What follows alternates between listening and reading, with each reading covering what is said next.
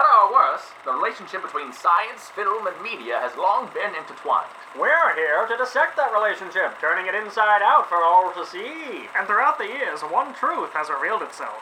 You don't need good science to make a good movie, but it sure makes it better.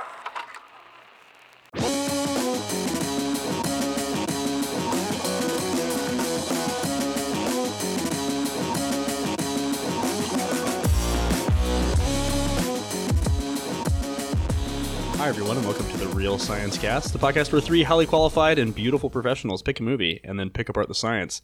My name's Kenan Smith. My name is Tyrannosaurus Rex. Oh, Jesus. Wait! No! I want to do mine again. Kenan Tops. Those are both horrific. Those are both horrific. Okay. You're being a real Negasaurus right now. I'm being... Yes, I'm being just a big, nasty Negasaurus. I'm Michael Pace. No fun thing for you. The Negasaurus. Yeah. So we watched Failure to Launch this week, as you guys can tell by our opening. Yeah. Kenan, did you watch the wrong movie again? That Matthew McConaughey, he just keeps getting younger and younger. Not you too, Pace. Matthew McConaughey has Benjamin Button disease. That's why that's happening. He does. Oh, you guys. He does. I thought we were watching Jurassic World. We did watch Jurassic World. Oh, thank God, because I didn't watch Failure to Launch because I would have had to quit the show if we were watching that. I would have to quit the show 100% if we watched Failure to Launch. Yeah. As you guys can tell, this is a podcast where we watch a movie and we talk about the science in that movie and discuss whether or not it's accurate, good, bad, annoying, close, entertaining. What'd you say? Entertaining. Yeah. What'd you think I said? Something about dating. I don't know why. No, we didn't watch the Matthew McConaughey movie. That's what I was trying to tie it back to. It could be a show about dating. We could talk about dating. We'll do a bonus episode on Failure to Launch. But. The science of dating. No, you can't say that because people will expect us to do a bonus episode on Failure to Launch, Kenan. We haven't done an episode on, pheromones and sexual chemistry. Well, I think, honestly, if we're going to do that, we can have the guest that we talked about earlier, which is Mystery, the Canadian pickup artist. Mm. I think that Mystery is an absurd first name. No, his name is actually Mr. E. Yeah. Yeah, that makes a little bit more sense. Yeah, the E is for Edward. What's his first name? It's for extravagant. His name is Mr. Extravagant. He's Mr. Extravagant. Okay, let's do our show now. Okay, we're doing the show. We're going to do the show. You know what? Before we do the show, Pace, you should probably tell the folks at home about the disclaimers. Ah, that's right. If you would like to enjoy our program, there are some things that you should know. The one thing is that we all have doctors of philosophy. Mm-hmm. In our in respective life scientific fields. Mm-hmm. And that means that we're going to use some scientific and technical jargon that might be unfamiliar to you. But that's okay, because if we're doing our job, we're going to explain every complicated word to you as we say it, which we always do. Without fail. 100% success rate. Mm-hmm. Sure. Additionally, we are all very, very strong. And so because of that, we're going to lift this show up into your ears and just pour it right in. Yeah. We're going to ear candle this show right into your mm-hmm. middle ear. Yes. We're also going to pour some curse words into your ears. So if you don't like to hear the bottom of the barrel of the English language, then you should not listen to our program unless you just want to power through it. You might be better off for it. I would say that regardless of cursing, everything that comes out of our mouths can be considered the bottom of the barrel of the English language. That's subjective. That's I did highly just subjective. Say my name was Tyrannosaurus Rex, so that's true. That's true, and that actually is horrific, Sean. I don't know if even these qualify as English. Like we do every time, now that Pace is horny for dinosaurs, mm-hmm. we should probably all... You know what that means. ...roll to see who's going to do the plot of this movie, Jurassic World, that we watched this week. I don't remember if we really said quick, that. Really quick, Sean. So I'm saying Can again. We just take 1 second to acknowledge why we're doing Jurassic World? That's a good idea. I would like to do that. Okay. Tell the people. And you guys can chime in. Approximately, nearly exactly 2 years ago, for our second ever episode on this show... We did the movie Jurassic Park that came out in 1993. And we were young and naive and stupid whenever we made that show. And so now we are all much more intelligent and prepared and attractive. And so to go along with that, we are revisiting the Jurassic universe, the Jurassic Park, the Jurassic World universe, and coming at it for a second time to tell you if they actually improved the science. What? This one came out in 2015. So like 22 years later. That sounds about right. Jesus Christ. 22 years later. We're old. Yep. The other thing that gives us an opportunity for is for Sean to rectify the bad things he said about his favorite movie, which I think... I did not say bad things. I love that movie. I just maybe was a little too harsh. Okay. In regards to your scientific critique. That's fair. On Mr. Hammond. On John Hammond. Senor Hammond. Okay. All right, well, let's do a roll. Now we can decide who is going to summarize this film for us and the audience. That's a good idea. I literally finished this movie about 15 minutes ago, so it's all fresh in my brain, but it's okay because I'm going to roll it too. So. Beautiful. Hell yeah. That's a 10. That's a 5. Sean, what a lucky boy you are. If you like, hold on. Let me tilt my computer down so you can see it. So you can see me move. Yes, I see. All right, yep, I'm going to tilt it upwards. Survey says. Here it comes. Oh, it is a 5. It's a 5. Okay. All right. I have to tell you that 2019, I turned over a new leaf. I am no longer lying. I'm no longer smoking. And I'm no longer trying vegetables at the grocery store before I buy them. Wow. What? Wow. Why were you doing that? Sean, can you do the plot summary for us real quick? Hold on. Kenan, I cannot do the plot summary. It only took you 30 years to stop doing those things? If our listeners want to hear this story, they're going to have to subscribe to our Patreon. No, I'm sorry. No, we can't. No. Oh, you can ask me as an interview question. One of your co-hosts wants to hear the story, Kenan. We'll take it offline. I think we can take this offline. Yeah, we'll take it offline. All right. We'll take this offline. We're eating into showtime, Sean. Okay. Hold on. We're offline. Kenan, what the fuck? Okay, I'm going to do the plot now. Okay. Of this movie. Cool. Okay. Everything's fine. Everything's okay. Quick and dirty, Sean. Quick and dirty. People okay, all right. Jesus Christ. Okay, so Jurassic World. It's a theme park now, like it was before, except this time it's fully operational. Just like the Death Star. Basically, the two protagonists... the two children protagonists, because there's got to be kids in peril if it's a Jurassic Park themed movie. Their parents send them to Jurassic World because their aunt is essentially in charge of managing the entire park. And they're like, oh, it'll be a nice time for you to see your aunt. They're clearly estranged. They haven't seen her in a long time. So the two boys, what are their names, Kenan? One of them's name is Gray, and the other one's name is Kevram. No, it's Zach. Okay, Gray and Zach. Kevram. Gray and Zach get to Jurassic World, and it turns out that their aunt is sort of neglecting them. She's kind of busy with the park, doesn't really have time. Claire. She's a family, kind of a control freak, very type A, that sort of thing. It's the worst writing for a person. What's her name? Claire? Claire played by the beautiful Bryce Dallas Howard. Yes, and her name is Claire. And I think anyone who's seen any Jurassic Park movie kind of knows where this is going. Mm-hmm. But at Jurassic World, they have a bunch of dinosaurs. And because this is supposed to be in the future and based off of the initial Jurassic Park franchise, dinosaurs aren't enough. Apparently, no one gives a shit about dinosaurs. Mm-hmm. So what they do... That's old news, man. Old news. Yeah, they're like, oh, who wants... What? Fly to an island to see a dinosaur? Lame. I'll just go play my Nintendo Switch. That's probably what's happening. Mm-hmm. I'll just play a little bit of... Oh my god, you can name a single Switch game? You own a Switch! Cooking Mama. That's what I was trying to say, but I couldn't get there. Wow. Oh my god. Wow, what a poll, I guess. So, yeah, in this world, people don't give a fuck. So they're like, all right, instead of just showing people dinosaurs, we're going to use the genetic engineering that we have previously used just to make dinosaurs to make enhanced hybrid dinosaurs.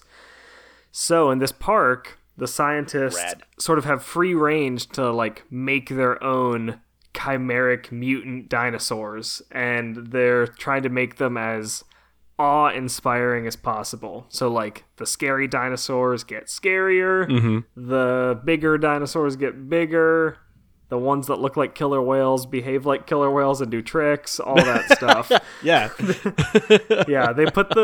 They put the domestic gene in there, apparently, or whatever. Yeah, so, the zoo gene. The zoo gene, yeah, activate zoo gene. So that's sort of the foundation that we have for this movie.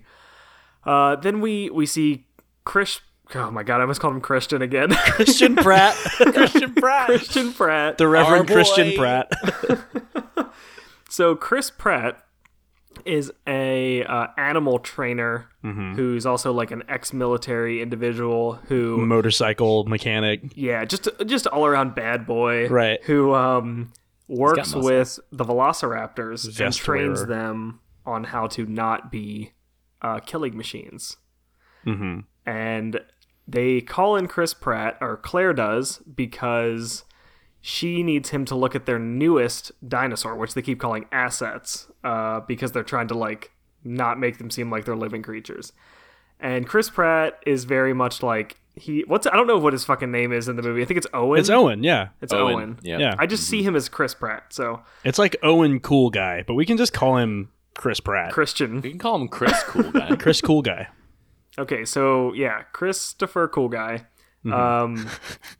he like has a very different opinion than the people who run the park. He thinks that dinosaurs should be like treated like animals. He like respects their, you know, dangerous potential, and he like has a relationship with these velociraptors. But Claire brings him in to look at their newest asset, which is a basically giant fucking dinosaur that's supposed to be really vicious that they have created in the lab by splicing a bunch of different classified dinosaur genes together. And so basically Claire brings Chris Pratt to look at this dinosaur. In the meantime, because she's not spending any time with her family, her two nephews are just kind of like at the park, sightseeing, doing all the rides, all that shit.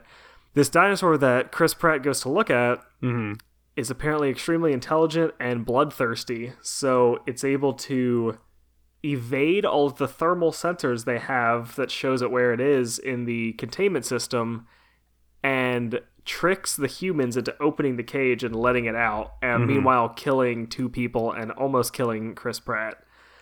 So this giant dinosaur, which is called the... What the fuck is it called again? Indominus Rex. Yeah. I mean, it might also have just like a real name, like Gregory.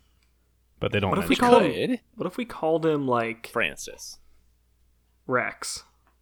No, that's already part of his name. Yeah. So. Also, like, I think that besmirches the name of the lead character in We're Back, which I'm not here for. Like, yeah, that's a good point. What if we wouldn't want to do that? What if we call him Dom? Yeah. Dom. We can call him Dom, and then we'll call him the T-Rex Sub. Yes. That'll be good. Let's call him Dom. The whole thing. I like this. Okay. Okay. Short for Dominique. The dinosaur Dom DeLuise. Okay, so this is the point in the movie, which is it's only halfway through, where all hell breaks loose, right? This dinosaur has gotten out. Yes. Dom has escaped. Yep. Ooh, we haven't said that in a while. Basically, the whole rest of the movie is a series of scenes of people trying to trap and kill this dinosaur while it is wreaking havoc and like killing a bunch of the brontosauruses, I don't know, all over the park. It's chasing after the kids, and Claire and Christian Pratt team up together to go and try and save the kids while the rest of the team is like trying to lock down the amusement park and evacuate all the guests. It's basically, if I may interject for a moment here. Yeah, sure, man. It's the exact same plot as Jurassic Park at this point, except... Dr. Grant is cooler this time. Laura Dern is way less cool, and the Velociraptors are on the good guys' side for about 50% of the movie. Yeah. Also, there's like 20,000 more people there. Oh yeah. Also the park is like actually full of people. Also, the park's like a real park, so there's a ton of like families and kids there and stuff.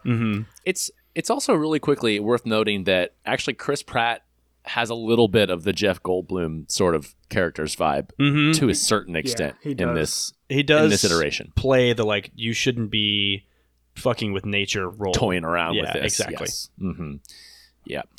Like he trains the raptors, but he's like, hey, they're fucking velociraptors. Like, calm down. They're fucking dangerous. What they're fucking doing? Killing machines, dude. And Bryce Dallas Howard plays John Hammond, but like John Hammond in a skirt. So very hot. Just like well, super I mean, hot. Both of those things, Bryce Dallas Howard and John Hammond in a skirt sound hot. So I'm cool with that, too. They do. Yes. Mm-hmm. Yes, please. Spano expands. Okay, so I'm going to like kind of jump cut through most of this movie because like the rest of it is just them fighting dinosaurs, dinosaurs fighting them, whatever. There's this fucking, I don't know, snake in their garden. What's his name? The guy who is like the antagonist besides the killer dinosaur. Whoever the Vincent D'Onofrio's character's name. Oh, Hoskins. What he's trying to do, he's trying to weaponize the dinosaurs for military combat is what he's trying to do. We're making a super race of dinosaurs and the government needs them to fight terrorism or whatever. I mean, if the military is already bad, so like, why don't they just airdrop dinosaurs into enemy territory? Like, I don't understand why you need them to be, like, attack dogs. Trained. Just like parachute a T-Rex into the middle of the enemy territory. Yeah, I feel like a T-Rex is not exactly subtle, you know? Like they want, like, an elite attack squad of dinosaurs. Okay, that's fine. Just drive, like, an APC, like, through a wall and open it, and then a bunch of velociraptors that's pour out. Like, it's just so much better. You're like, oh, we know the location. We just released a bunch of dinosaurs over there. I mean, I guess if, like, that was a good tactic, we'd be doing it with like bees or something, but Kenan, we already do that. That's highly classified. Bees, they just swarm. All right. Anyways, we're getting off track. The point of Vincent D'Onofrio's character is the raptors that Chris Pratt has been training this whole time. He sees them as like because they're trainable. He sees them as like a military asset, basically that they could use. Where like, oh, we could develop this technology for the military, use like an elite team of raptors to hunt people. So he basically kind of like seizes control of the park while Claire is like loose because the actual owner of the park gets killed during all of this and she's just the manager. So he sort of seizes control by force and they end up teaming up with the raptors and Chris Pratt to take down Dom. And what happens is when there's this big scene where everyone's like sitting there with like a million sniper rifles and a fucking rocket launcher and like four velociraptors and Chris Pratt, they find Dom and there's like this big stare down scene where they're like, oh my God, Dom's part raptor. And all of the raptors just like turn on the humans because they're like, oh, we have a new leader now. This one's the bigger one. And it's like, it's absolutely ridiculous because in the movie it's treated like, oh my God. It would be like if they were like, Dom has Spanish heritage, and then he started speaking Spanish. Like, it's Dom just pulls out some castanets, and then like all the fucking. It's absurd. It didn't make any sense. Yeah. So basically, the raptors turn and start just like trying to murder all of the soldiers, and even with like a million bullets and a rocket launcher, it like doesn't even put a dent into Dom.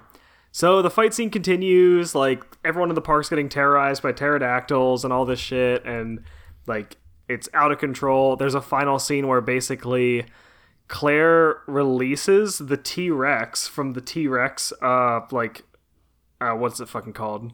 Encampment or something? The paddock. Zone. Paddock, the paddock that it's in. And the T-Rex and the raptors, who are now back on Chris Pratt's side because they love him because he's imprinted on them, they take down Dom.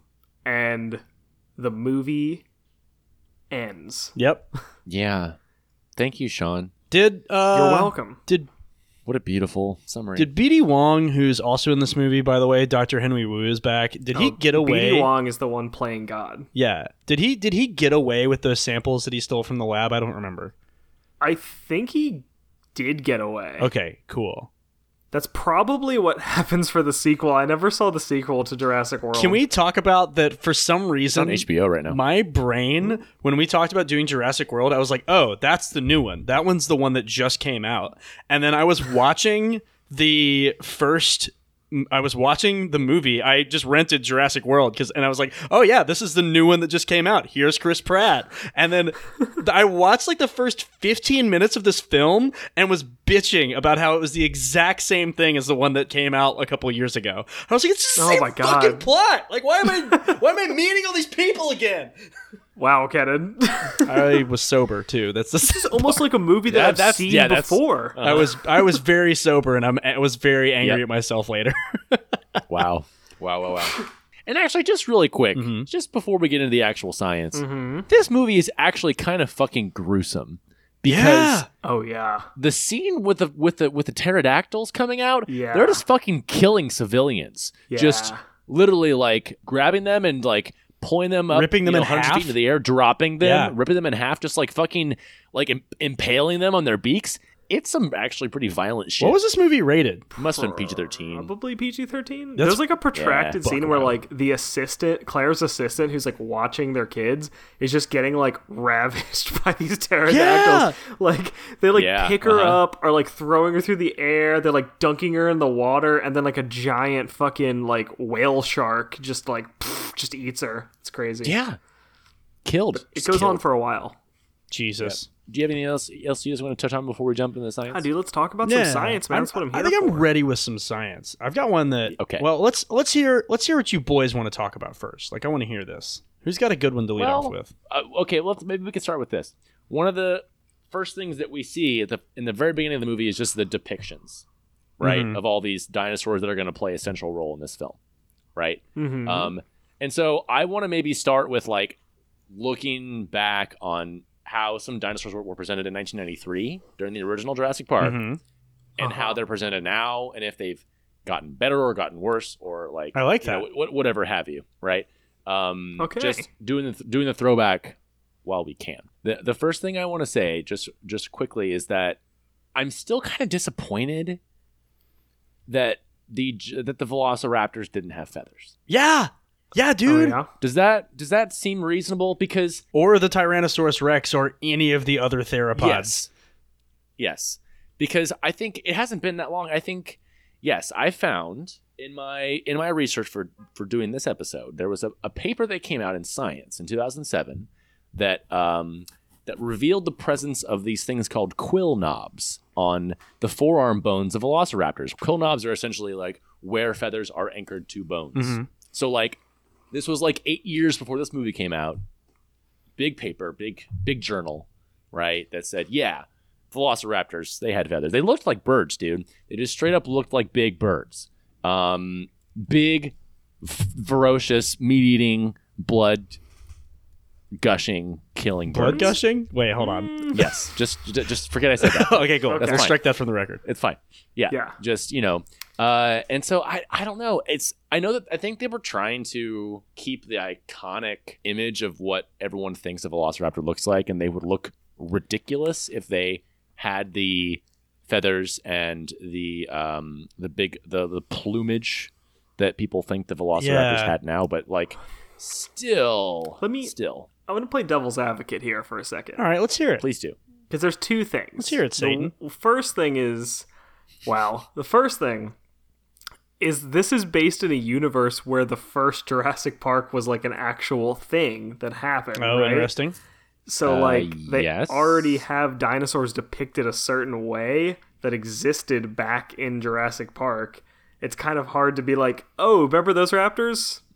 That's just not how they looked. We made different ones because that's like that's a good point. Still raptors, like they if they say this is what a raptor is, they can't like change it. But second part of the devil's advocate thing is that they are technically not making dinosaurs in their like original construction because they are making like chimeric hybrid dinosaurs. That's fair.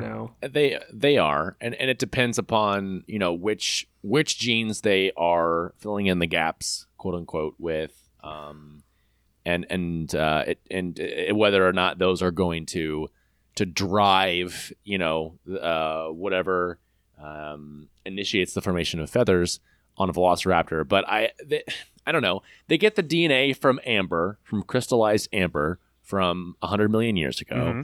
And,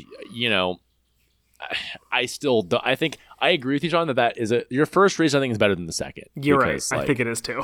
Because I think if you have the base of a Velociraptor genome, then you're probably going to get the feathers to go along with it. But I agree that canonically in this universe, Velociraptors don't have feathers. Ergo, they never will. So whatever. Yeah. But you are correct that they should have feathers. They absolutely should. Yeah. Yeah. Yeah, this is old news now. The I think it's called the Mosasaur, the gigantic water thing, mm-hmm. Giant water creature, the shark whale dinosaur, the shwale. This thing is like, it seems to me like it's much less more of a dinosaur as much as it is just like an ancient ancestor to like snakes or lizards or apparently it's a thing like this would be more related to like a Komodo dragon than it would any of the other types of dinosaurs, which makes me actually think about the way in which we perceive the idea of a dinosaur. And I think we more so perceive the idea of a dinosaur of something, a gigantic reptilian creature that lived 100 million years ago, right? As opposed to like opposed to thinking about dinosaurs phylogenetically. Yeah, sure. Yeah, I mean, when people think of dinosaurs, they really all they care about is like, this could basically be a mythical beast. That's like what. Yeah, like these are the dragons of our world. I think like if we want to like paint a picture here, because dinosaur taxonomy for whatever reason is something that I'm kind of familiar with. Mm-hmm. And Mosasaur, you hit the nail on the head that like Mosasaurs are members of it's a type of squamate. So this is an actual order of reptiles that includes lizards, snakes, worm lizards, and things like that. Whereas like classical dinosaurs are classified into two major orders, which are distinguished by their differences in how their pelvises are built. So Saurischians, which means lizard-hipped dinosaurs, had lizard-like pelvises and clawed feet. Jesus. What am I? Clawed feet. For the lizard hips. These include two suborders. So theropods, which are what we think of when we think of like velociraptors or carnosaurs, your big boys, or sauropodomorphas. So these are these smaller lizard-footed forms, typically. Uh-huh. The other order are known as ornithischia, and these are bird-hipped dinosaurs. So these have pelvises that are more similar to modern birds, but actually have hoofed toes. All of them were herbivores. These existed up until the end of the late Cretaceous period. So these include things like ornithopoda, stegosaurs, that type of thing. One of the things that we should note is that theropods, like we mentioned for things like the velociraptor, was a much larger group that included a bunch of different subgroups of dinosaurs. So these are all within a clade. The ones that were most closely related to birds, within a clade known as Colosaurians. So this is Greek, meaning hollow-tailed lizards, and I'm sure someone can point out that I pronounce that like shit. So not birdopods? Not birdopods. Yeah, I'm really sorry. Birdopod. They're not birdopods. Oh. That's how eagles listen to music. All of these were dinosaurs that were most closely related to birds than carnosaurs like your big boys.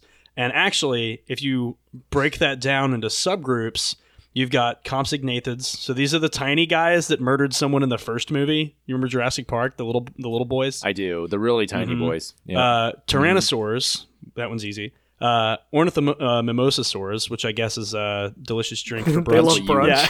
You get a brunch, right? Yeah. And Maniraptorans. So these are actually including birds, and they're the only dinosaur group that is alive currently today. Everything else died out. Wow. Mm-hmm. Thank you. Powerful stuff there. Powerful stuff. I live to serve. For that summary. I like the mimosa ones. Who doesn't? Mimosasaurus. Yeah. One other quick thing I want to bring up before we kind of breach the next topic here is just that I still get a little peeved with the name of the film. Because it's called Jurassic Park and Jurassic World, where I think the Jurassic era, most of the dinosaurs that we see in this weren't around in the Jurassic era. They were around in the late Cretaceous era. So like if it were an actual Jurassic Park, you wouldn't have the Tyrannosaurus Rex. You wouldn't have the Triceratops. I don't think you'd have the Velociraptors either. You would have the Stegosaurus, I believe.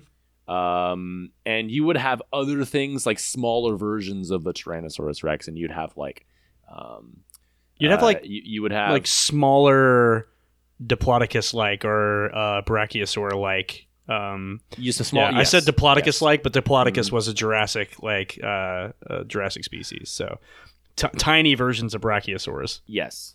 Exactly. And so it's just like, and the Archaeopteryx was from there too. Mm-hmm. So how about that?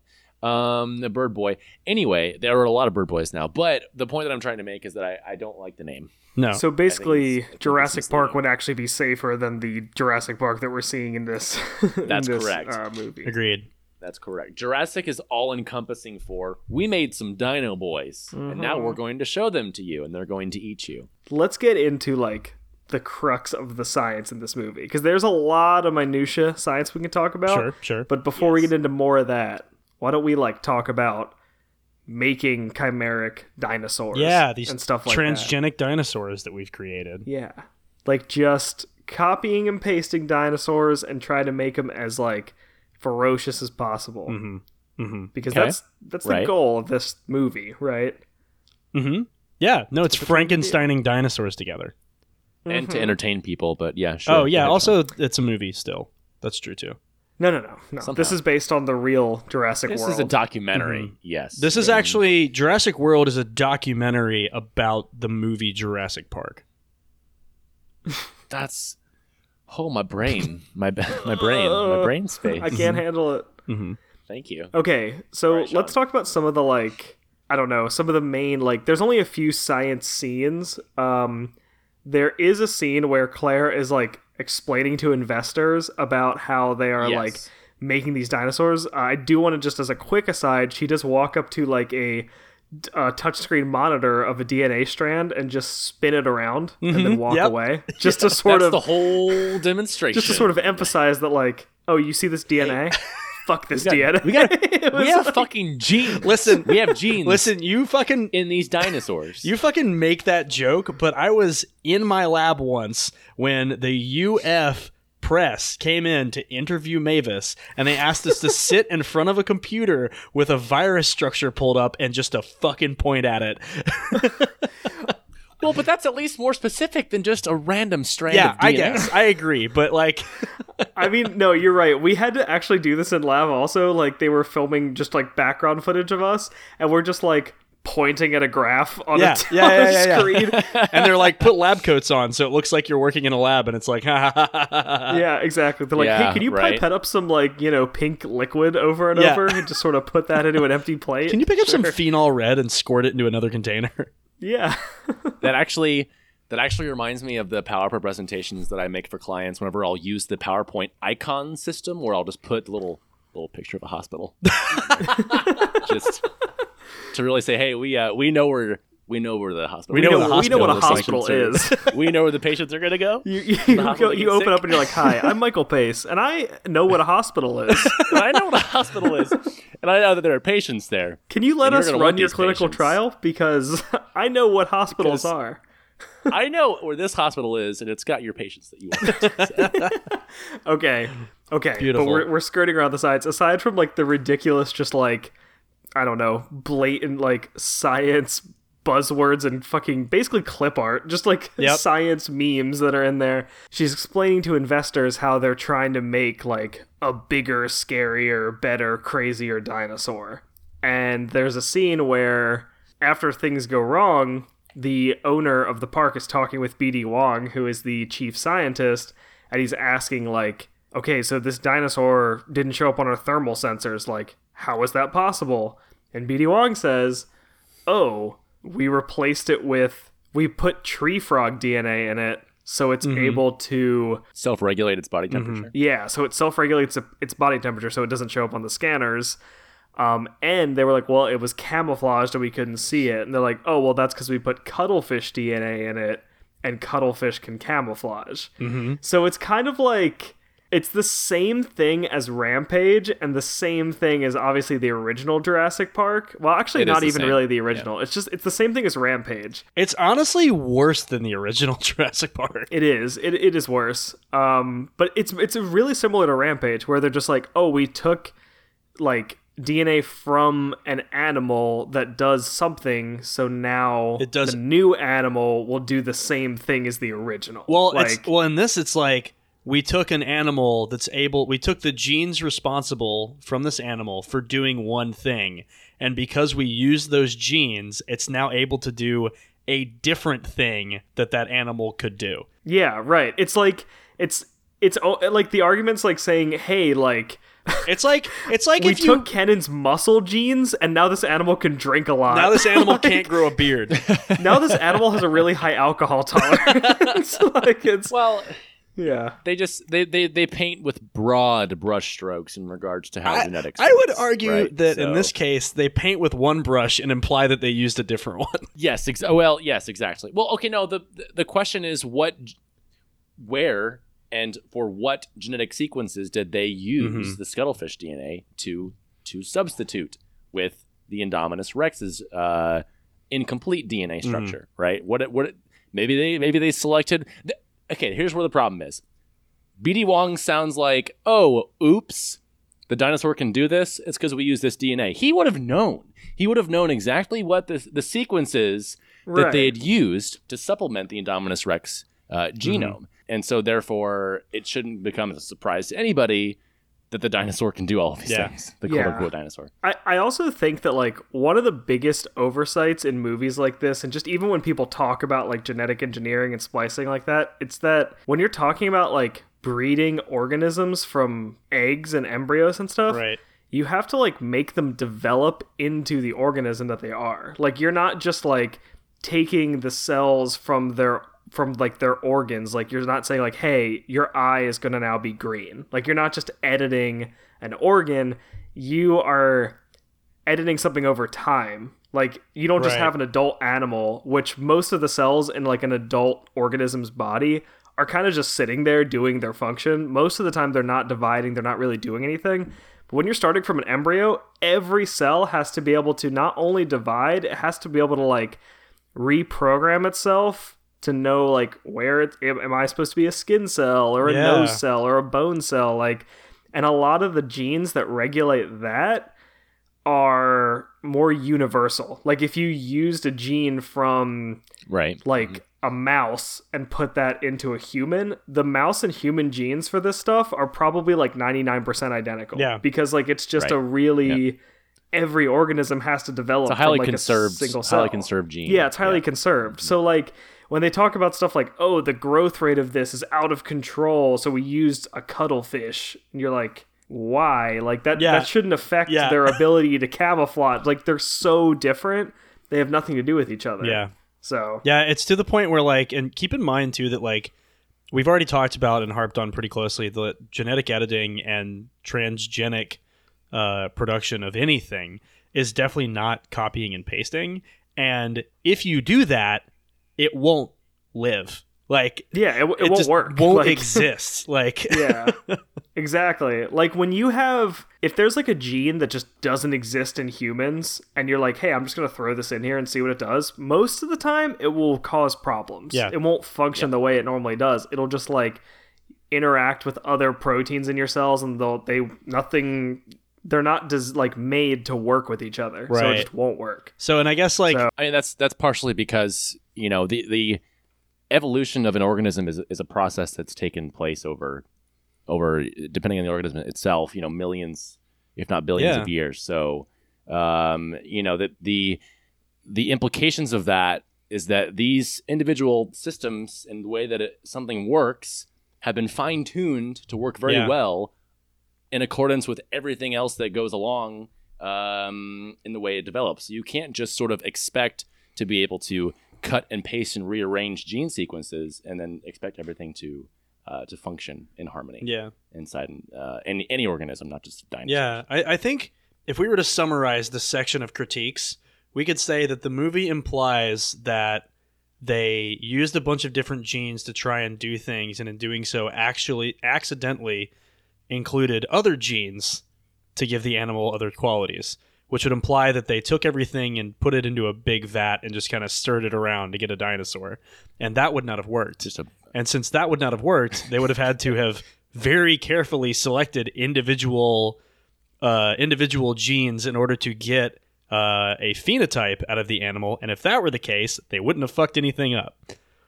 Yeah, like, right. It's not like breeding plants. Like, you don't go off the traits of the plant. You're going off the genes, which are completely different, because you could have like 20 genes that are leading to a trait. Yep. Something like that. So one other thing that there's always been a thing with the Jurassic Park movies, like all of them across the board, is the way they like kind of describe the intent of the dinosaurs and like the ability, like the intent of evolution and stuff. Yeah. Like, they're like, this thing has evolved to kill because that's what it does. Like, evolution has selected it for this. And you're like, nature created a killing machine 65 million years ago.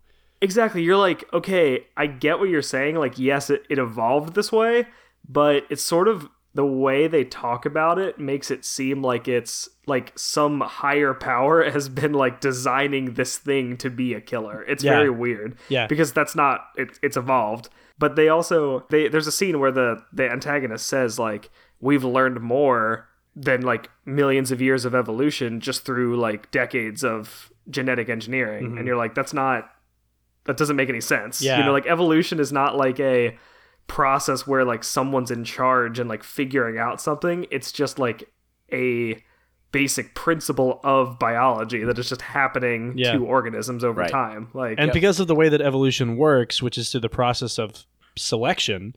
So if an organism has a trait that helps it survive and continue its existence and, you know, produce progenitors, then it is more fit to do so. And then that trait can be selected for. What they're implying in these movies is that like aggression and murder are necessary for survival. Right, exactly. Right. Which is like it's not the case at all. Like, it's just not at all. But yeah, so they basically made Predator. They made like a really giant Predator. Yeah, they did. Like, they did a good job. It's like saying that like wolves or like tigers are like also nature's perfect killing machine. Like, because those have also gone through the process of natural selection and thus evolution. Like, right. And they're carnivores. Yes. So it's like, yeah, I just don't get where it comes out. I mean, like, plants are living things. I mean, we don't talk about it as killing, but like, they're like, pandas eat a lot of fucking bamboo. Yeah. Like, they're like bamboo killing machines. Like, we also successfully keep tigers and wolves like in zoos. So I think really Jurassic Park, Jurassic World, and all of these other movies are about people who are bad at running zoos, and that's it. Yeah, it's exactly what it is. Which, like, yeah, maybe let's talk about that, because Kenan, you wanted to bring up some of the extreme measures they're using to take down Dom when Dom is loose. Absolutely. When Dom DeLuise gets out of his fucking cage, somebody was talking about a scene earlier where the army boys, Christian Pratt and the team of Velociraptors go in to take down Dom DeLuise. The Velociraptors turn on their alpha, Mr. Pratt, and during that process, a team of armed military men open fire on Dom DeLuise for a period of about 15 seconds and then shoot him with an RPG, and the dinosaur comes back for the fucking sequel. Like, this is, dinosaurs have skin. Now, granted, some things are different, like an ankylosaurus, you know, has more armored scales on the upper part of it than on the bottom. But for the most part, dinosaur skin is very similar to bird skin, specifically the skin around like the feet or near the beak. Right.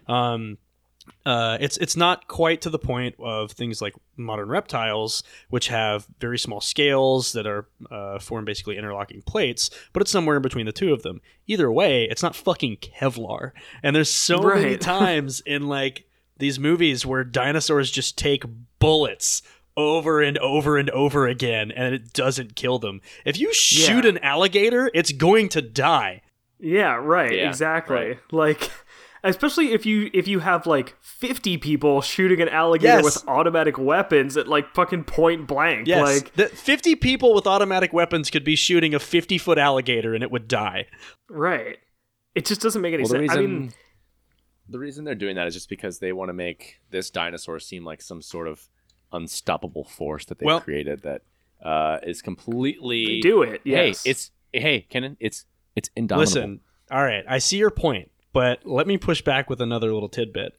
in the no, you're in right. The final fight, I'm just yelling. In things. The final fight, when Megatron, the Indominus Rex, fights Optimus yes. Prime, the Tyrannosaurus Rex. There's yes. a part of that where the Indominus Rex digs its talons into the Tyrannosaurus' throat and slices down the side of it. And then what should have proceeded was a scene in which we watched the Tyrannosaurus bleed to death. Bleed out. Because yeah, right.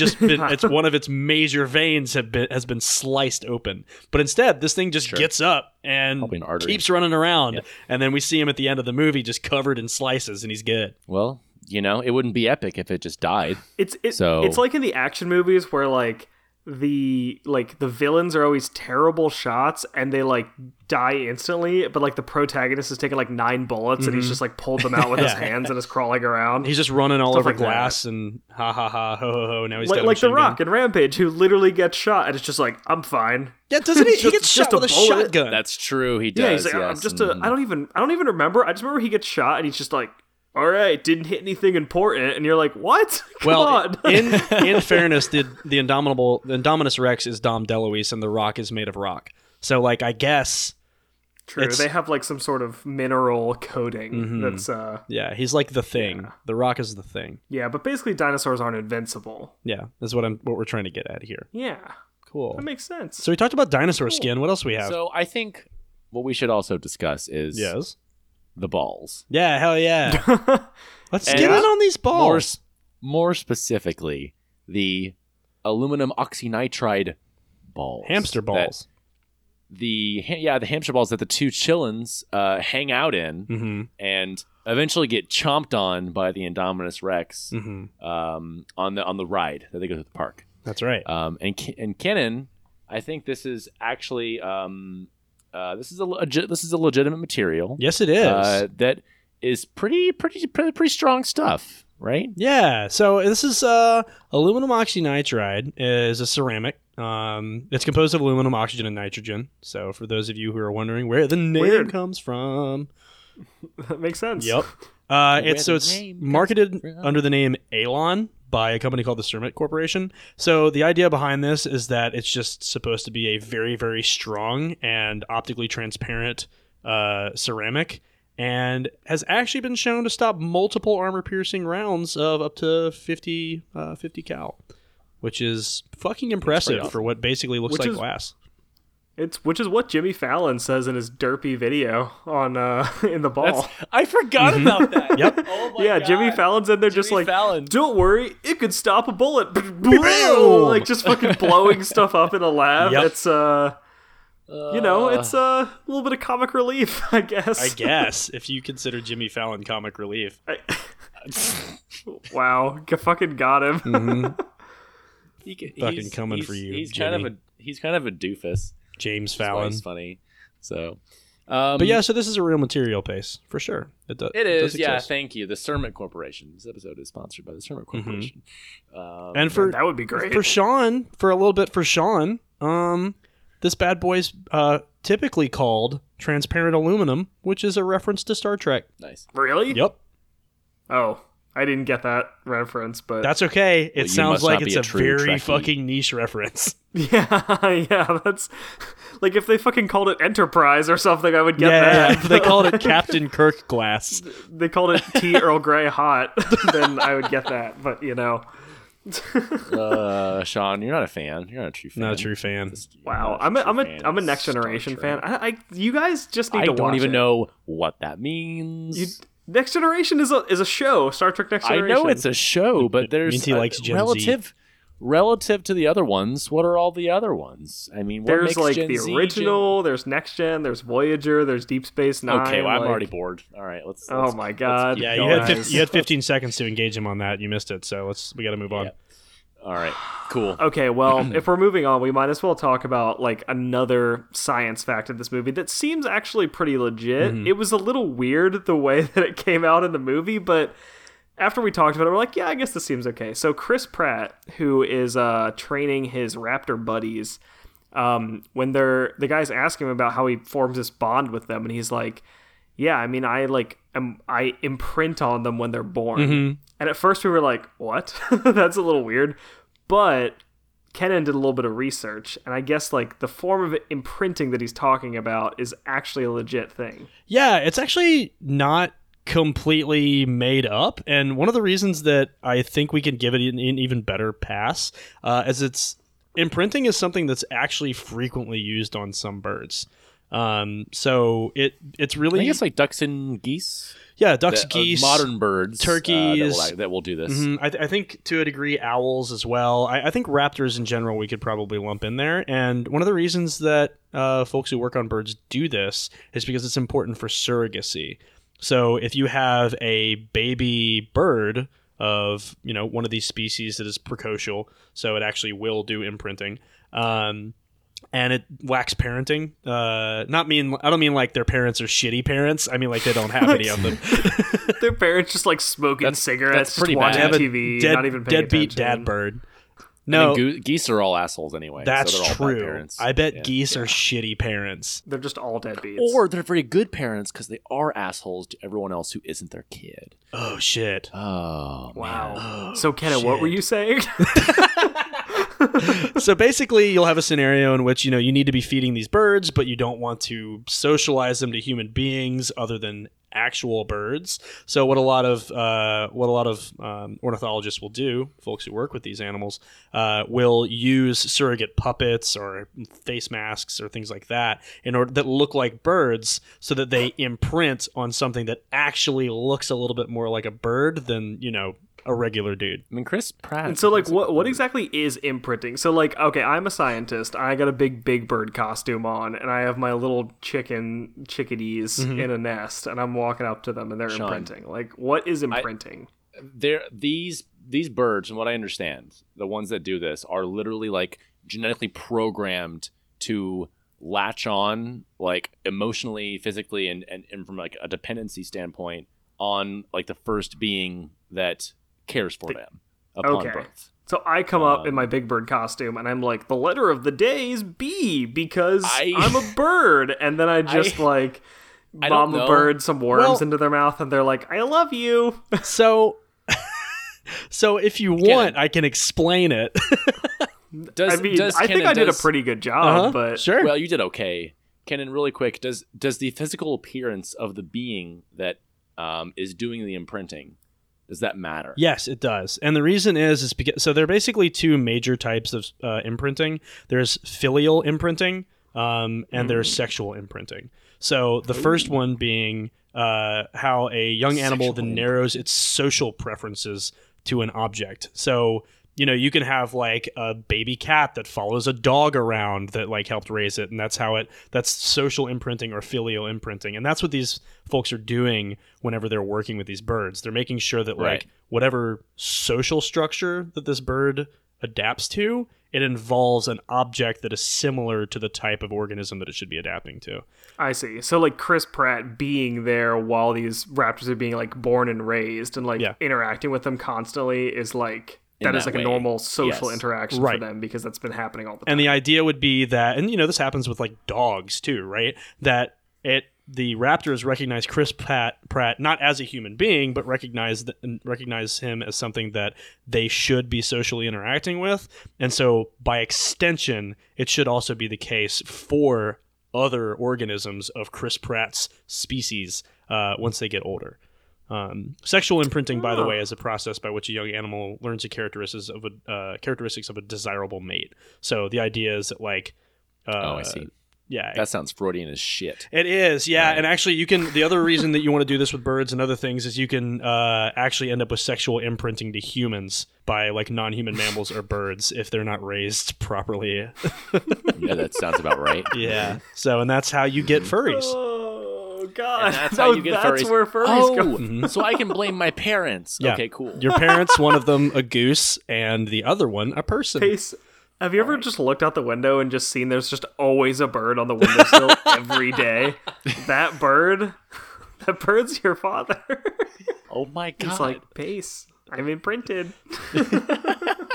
Mm-hmm. I followed you all the way from Florida. Oh, I hate that. Yeah. Okay. Yeah. And if you want to take this way further, guess what? If birds sexually imprint on a human being, the way that you get around breeding this bird is that, and this is a thing that actually happens, a breeder will wear a special hat and let the bird copulate with the breeder's head so that you can collect genetic material from said bird. Oh, cool. No. That is a real thing, and it's maybe the fucking weirdest that humans do. What? That's up there, isn't it? Hey, what'd you do at work today, Dave? Oh, honey, a bird fucked my head. This is why people think scientists are weird. Yeah. Because they have bird fuck hats? Yes, I agree. That scientist who was coming up with that, he was going home to his wife like, I couldn't get this bird to mate because it had imprinted on me, and I came up with this like hat device, and it allowed me to extract like genetic material from the bird. And they're like, "Can you have just made like a fucking like stuffed animal for the bird?" A hump stick? Like, just get a hump. Well, it wouldn't have worked because a stuffed animal's not a person. That's the funny part. And just stood next to it. It doesn't work that way. If the bird's gonna land on him and try to have sex. Okay. That's my favorite part about this. Is it makes a lot of fucking sense, but it's still very fucking weird. Could you wear like an oven mitt? Like, does it need to be a hat? Do you really want that close to your hand? Like, I mean, I guess. Do you want that to happen to your face? It's kind of not as good. It's just maybe it's a really wide brim hat, so you don't have to look at it. I mean, I think a backpack would have made the most sense. Honestly, it's like a hat with sunglasses. Just to keep any fucking projectiles away. It's got a viewfinder on there, so you can look at pictures of butterflies while it's happening. Yeah, pictures of like mountain scenery and like whisk you away. You got to give that bird some privacy. Sean, to your point, you talked about how people think the scientists are weird. It's because scientists embrace the ways of the cruel and disgusting and horny ways of nature that most social norms in modern human society, which would normally shame. So I mean, that's easy for you to say. You have a bird father base, like. Well, not all of us are. I was blessed with a diverse upbringing, Sean. I don't know. Right. You did have a very diverse. That's true. Actually, yeah, I had a diverse upbringing. I don't know. Like, not all of us can be blessed with bird daddies. I think honestly, we could do more on this podcast to be more accepting of Pace's family. I think in general. Yeah. So yeah, I think that is really highly called for. We welcome. Yeah, but you know what we should do instead of that? What's that? We should just rate this bitch. Honk, honk, honk, honk. Sorry, Pace, no time for acceptance here. We're going to rate a movie instead. All right, I'll look for it elsewhere. Let's do it. Let's fucking do it. I'm going to do it because I'm standing here. You got a lot to make up for. Entertainment of this movie. I am going to give it an 8 out of 10. Ooh. That's pretty good. That's not bad. I really like the movie. I mean, there's some scenes that are kind of ridiculous, but, like, it's a good movie. Like, it's done well. Chris Pratt's, like, a good protagonist. He's a good, like, Muldoon replacement. Yeah. Yeah.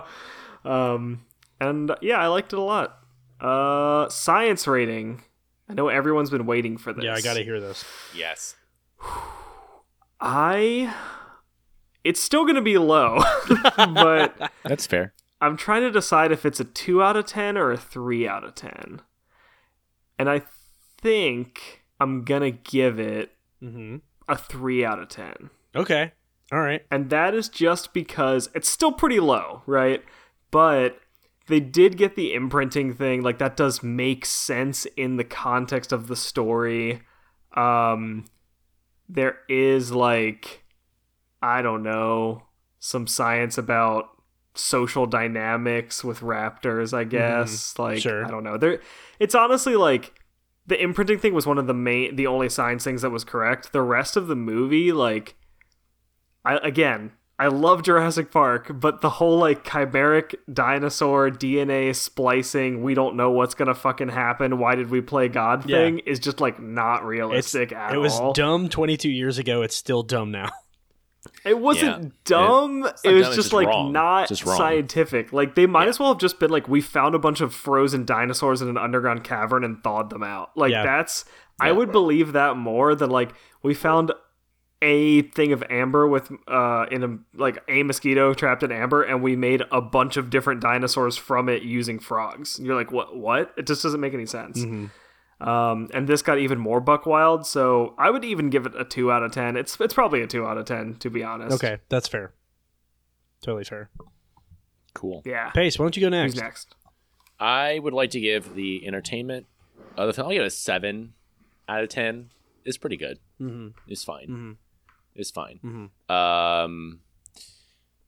all I really have to say. I mean, I think that they keep trying to get... The thing about Jurassic Park films is that you can only do so much.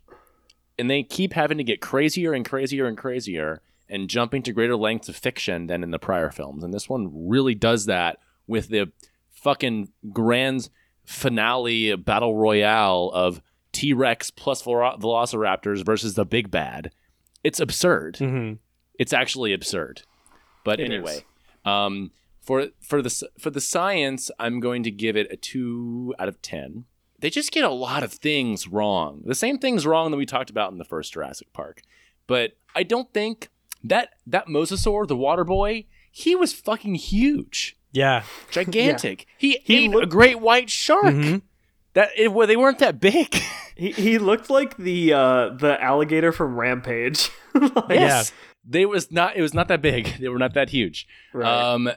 They got the same science things wrong with the genetic splicing, the genetic makeup of the dinosaurs. That part still makes no sense. And that, I'm still mad about the feathers. Give me some little feather boys. Yeah, I'm also all that I want. Very salty about the feathers. Just do it, you cowards. This is not Spielberg, is it? No. Absolutely not. Okay, good. No. Do it, whoever you, Mr. Director, man. Please do it. I mean, we could just say... Give these dinos some plumage. Colin Trevorrow. Yeah, Colin Trevorrow did this. Listen, Trevorrow. Nice. I'm on to you. Nice. It was also written by Rick Jaffa and his wife, Amanda Silver, who both worked on all of the new Planet of the Apes movies and this. Oh, good. Yep. Good. We did one of those. Yeah, we did do. We did one of those. We did Rise of the Planet of the Apes. We did. All right. Anyway, Kenan, what do you think? Yes, I'm here. I'm giving it a 3 out of 5 for entertainment. I am not convinced that either Mr. Jaffa or Mrs. Silver know how to write characters because, while Chris Pratt is pretty cool, he and Bryce Dallas Howard have all the on-screen chemistry of a soup ladle and a bag of Cheerios, and I'm not fucking here for it. I did like the dinosaur fights. That's pretty much it. So, Kenan, this is how hetero couples get together. Yeah, I'm telling you, they just scream at each other for an hour, and it's all because of sexual tension, and then they just give in. I think, Kenan, the way that you flirt would lead to sex in like 3 seconds. Is that what you want? Okay.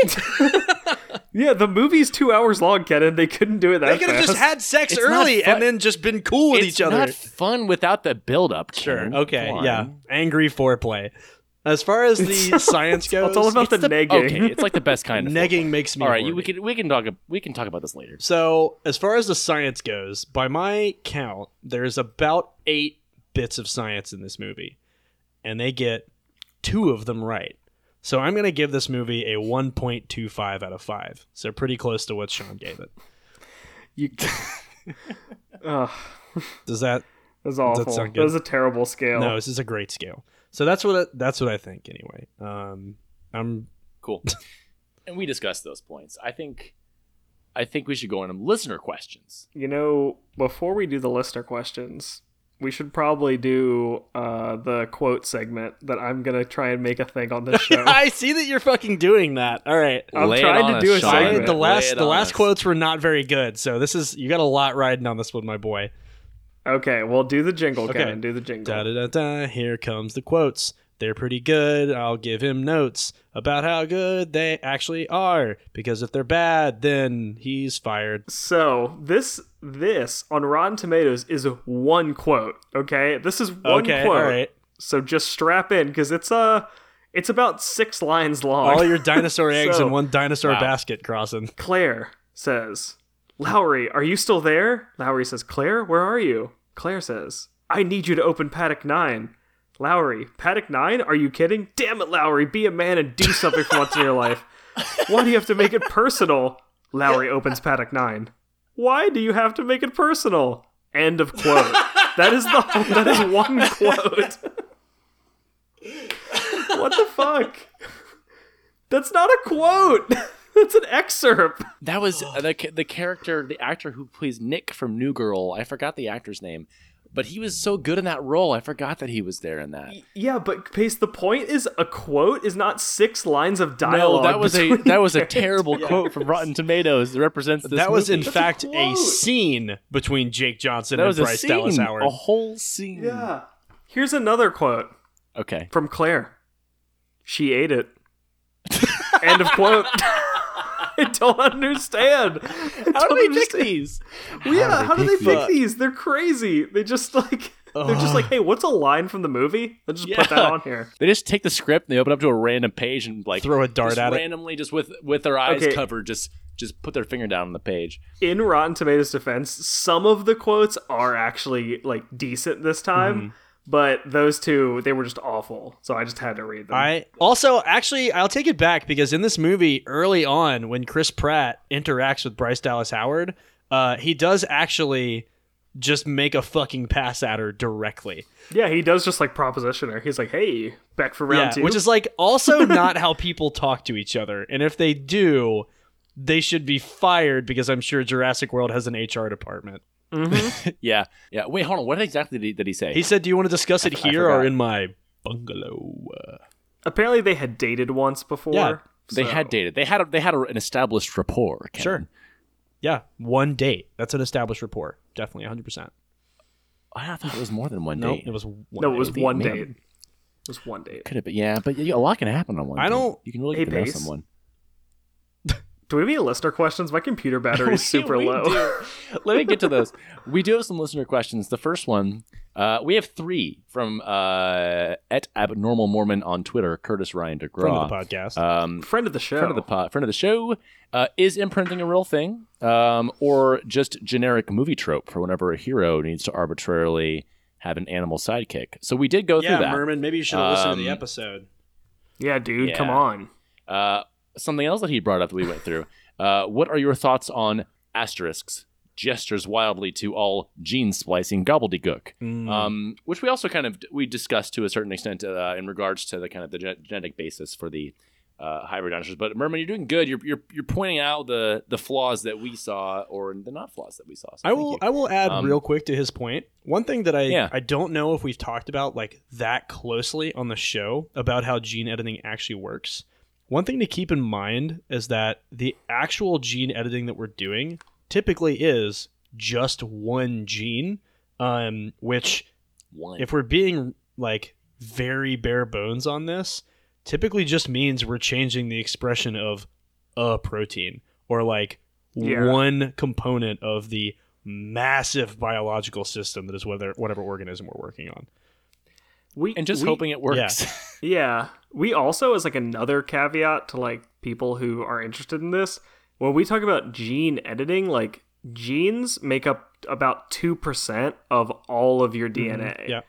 And all of that other stuff is involved in like regulating when your genes are turned on and when they're turned off and like what certain variants of the gene is expressed in which cell and stuff like that. So all the rest of that DNA, like the 98% of the stuff that we're not editing, actually does a ton of stuff. And when you're making an organism, like they are in this movie and taking pieces of just DNA from other organisms, the genes are not enough to just make an organism. Exactly. Like if you put them all in a row, they wouldn't do anything. Like you need to have all the other structure of the DNA to like regulate when and where everything is turned on. And that is much harder to predict than it is just aligning genes, quote unquote. Yeah, we don't know all of the codes and the DNA for all these different roles. Like we just don't know. Yep. So that's why this seems so ridiculous to us. Agreed. Yep. Exactly. But that was a good question. Yeah. We have for the sake of time, I'm gonna bring up a question from a different listener, Anthony Martinez, very good friend of the show. Thank you for your question. Thanks, Anthony. He asks, "You're the owner of a zoo, Sean? Come on, good. You're the owner of a zoo. Okay, so I'm Matt Damon. Two animals are you going to combine to boost ticket sales?" He then follows us up with, "I can't believe it's already been 2 years. Keep up the great work." Thank you, Anthony. We appreciate that. Anthony. And This is a very good question. Now, this is not a dino zoo. This is a regular zoo. This is your standard zoo, you know, that have animals that actually evolved or are alive today without being resurrected via genetic engineering. What do you guys think? Well, okay, so are we going off of Jurassic Park rules where we can just pick two animals and then pick and choose what we want and just create something entirely? Okay, yes. Yes. We're going full, like, B.D. Wong is your scientist, and he has some, like, insane technology that you know doesn't actually work, but it's based on, like, some sort of alien technology. Got the Mr. Potato Head, like, kit of animal creation. Absolutely. Yeah. Okay. All right. I'm not ready yet, but I'm ready for someone else to say something first. Okay. Let me paint a picture for you guys. Okay, I want to hear it. Come all to Sean's amazing zoo. You guys all walk into the zoo, and you see an area just labeled the fucking the Thunderdome or whatever. And you go in there, and you're like, I want to see what's in here. This is the main attraction of the zoo. And you all get your seats, you get your popcorn, you're sitting there, and there's this massive stadium with, like, a huge dome roof that's super tall. And then in flies a giant flying giraffe because it's been crossed with a really big bird, like a condor. Let's go with like a condor, like an albatross. It would need to be an albatross. Yeah, there's just like a large bird, like a big bird, a very large bird. You mean like an angel? Exactly. Face. There's a big fucking giraffe with huge.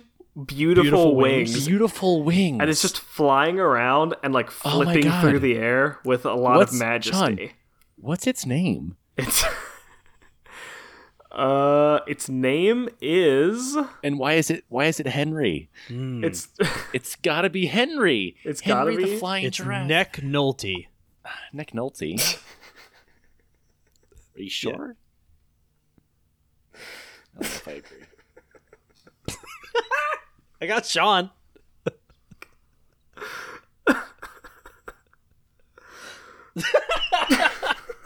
God damn it. Sean, such a terrible joke. I don't know why I laugh so hard. Because it wasn't good. Oh, God. Oh, good. Thanks for that, Sean. Oh, man. That was such a bad name. I'm just going to go with Henry because it was so bad. Okay, fine. Henry's a really good name for a flying giraffe. Yeah.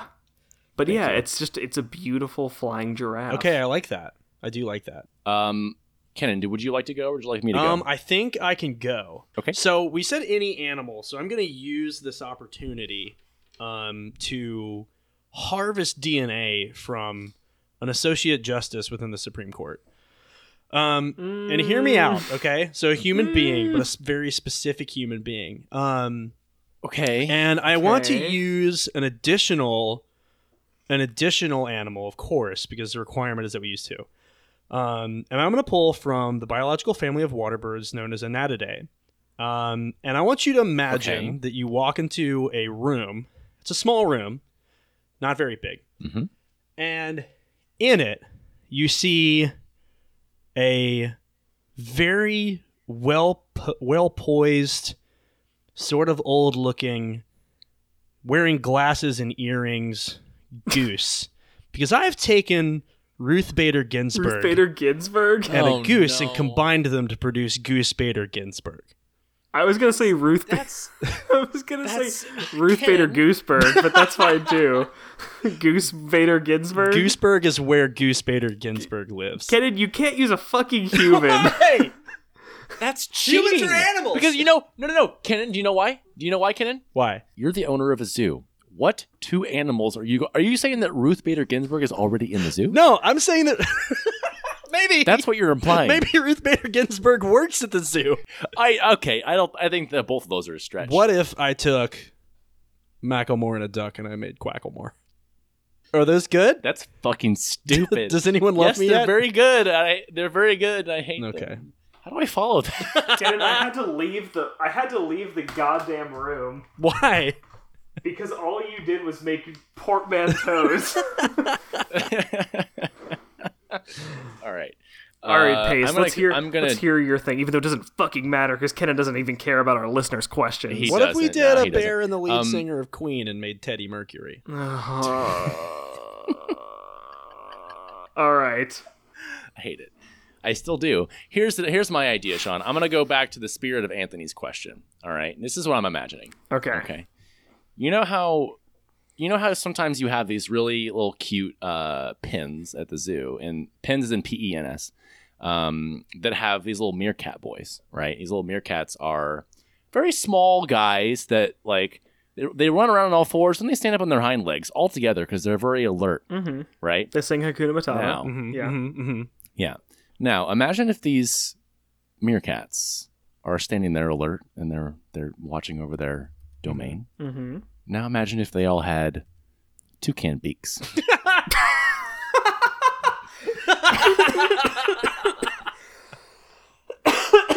You've created a nightmare. Now imagine if they all have the voice of Zazu from The Lion King. Yeah. So I see. So Kenan was going for more of like a comedy joke zoo. Yeah, yeah. I was going for like a regal, good zoo, yeah. And Pace was going for like a Cronenberg, like a sort of like Saw-esque, yeah. like horrifying toucan meerkat slaughter zoo. Yeah, exactly. That's exactly right. And all they do whenever they get feisty is they clang beaks together, just rowdy boys, just really going at it whenever they're trying to establish who's the alpha. And they sing a lovely bunch of coconuts. Mm-hmm. That's right. Mm-hmm. Yep. Oh. Yep. Wow. So that was disturbing, I guess, for everyone, all of ours. Thanks, Anthony. I'm just saying that I've given a lot more options in my zoo. Like there's a lot more. I've already come up with more animals. Cheated. Kenan, your zoo would be like there's just like a fucking duck standing there with like a little sign below it that just says Quack-a-war, and they're like, wait, what is going on? And you're like, yeah, just a fucking duck, but I just like put a clever name in front of it. There's just a goose, and you're like, look, it's Goose Bader Ginsburg. Like you just have like a fake band of animals. I could take the feliform carnivoran Crachuta and cross it with the actor who played Bellatrix Lestrange and have Hyena Bonham Carter. Oh, that's so bad. Really, that's such a stretch. Bad. That's the biggest. I don't like what you've done to our show. This is ruined. You know what, Anthony? I guess thanks for the question, but apparently Kenan's not responsible enough to be given this sort of ammunition. I pulled up a page clearly. Of 300 animal celebrity puns. I mean, I'm not surprised. These weren't even original bad jokes. Wow. I mean, they're original. They're just someone else's. Oh my god! All right. I think it's about time that we end the show. I think it's time we end the show. I want to thank everyone who's sending questions this week. Thank you very much.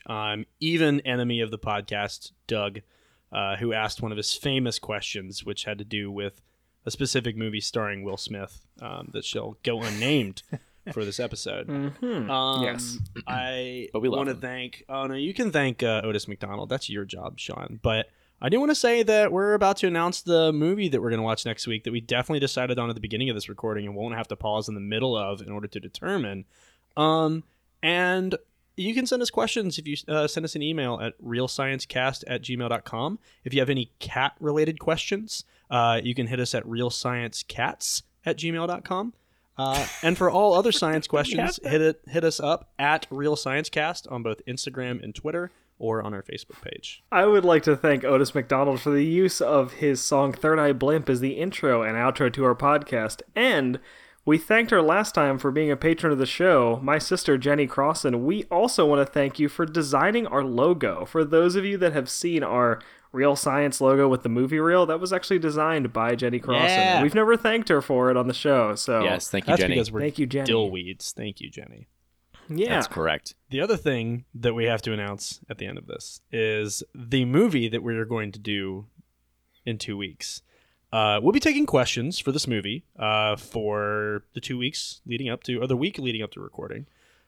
So please feel free to get us questions about cryogenic freezing, about preservation of tissue, perhaps about social behaviors as we cover the science. You have to say the name of the movie. I'm about to say it, Pace. Okay. It sounds like a really like highbrow, educational, like very scientific movie. I'm really excited to hear what it is. There's also a lot of culture in this film. It takes place in Los Angeles, California.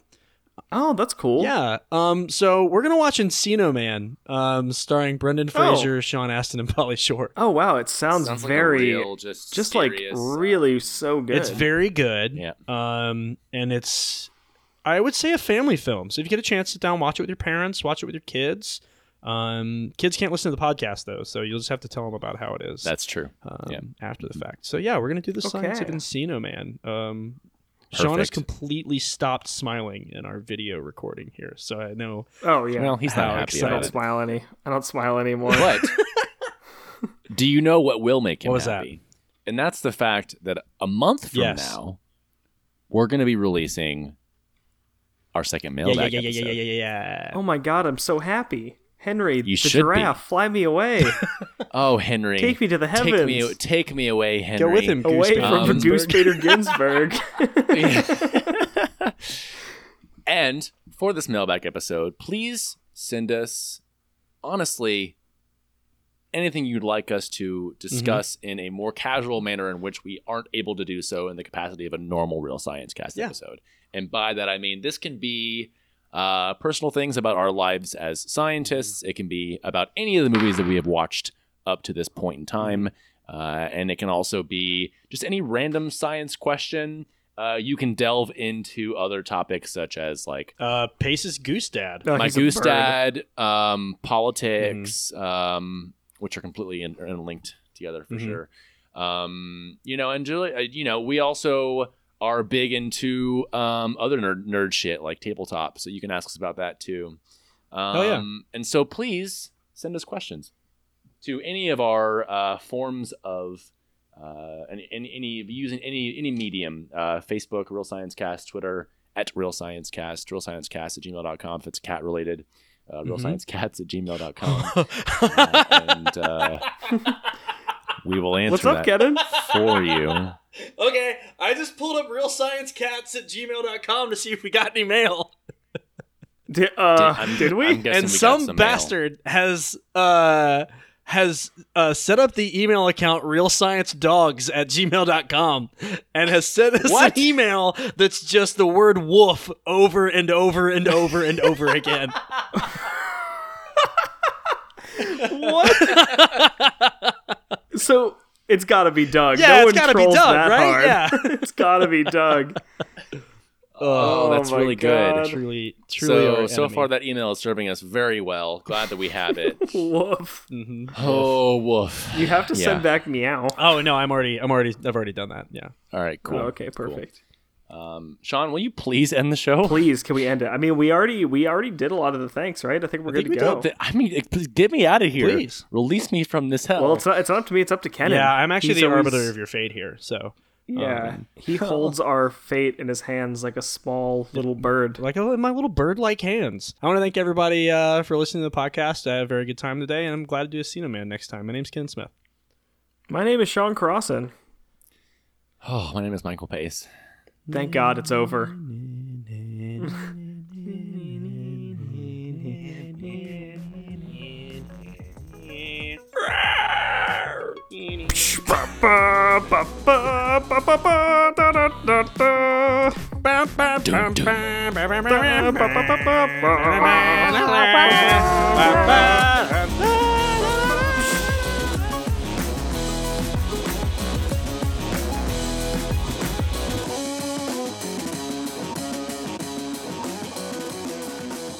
Sean, do it. Go. Do the plot. Do the plot? What kind of vegetables were you eating? Mostly squash. All right, go ahead. Oh, that's the worst. That's so much worse than it could have been. He did the same thing. Actually, now that I think about it, we were in a Harris Teeter one time. Was it Harris Teeter? We were somewhere, and you took something right off the shelf like a bag of chips and just started chomping. Well, that's fine because it has a barcode. No. Chips, we were in Subway. Still there, but like with veggies, they're by weight. We were at Subway, and you started eating the chips that came with your $5 foot long before you checked out. Yes. And those chips were gone. Mm-hmm. They were gone. Yeah, and when I got to the cash register was like, so a bag of chips and... I'm just picturing you pulling up a stalk of celery and just chewing on it like a fucking rabbit while you're walking through the grocery store. If you don't try it, I don't understand how you know that it's good. I think that's pretty much common sense. It's no longer good once you've eaten it. You can just cut the little part you bit off. You have to buy it. You're getting it anyway. Mm-hmm. You can just cut that little part off and put a celery stalk back in the bag. Cut it off with what? Well, obviously you have to bring a pair of scissors with you to the grocery store. It's like you guys have never been in a grocery store before. It's like I go to grocery store and buy groceries without eating them before I buy them. It seems very stupid to do that. You're taking a gamble every time you buy food. Kenan, it sounds like shopping with you. I really would be taking a gamble every time I buy food.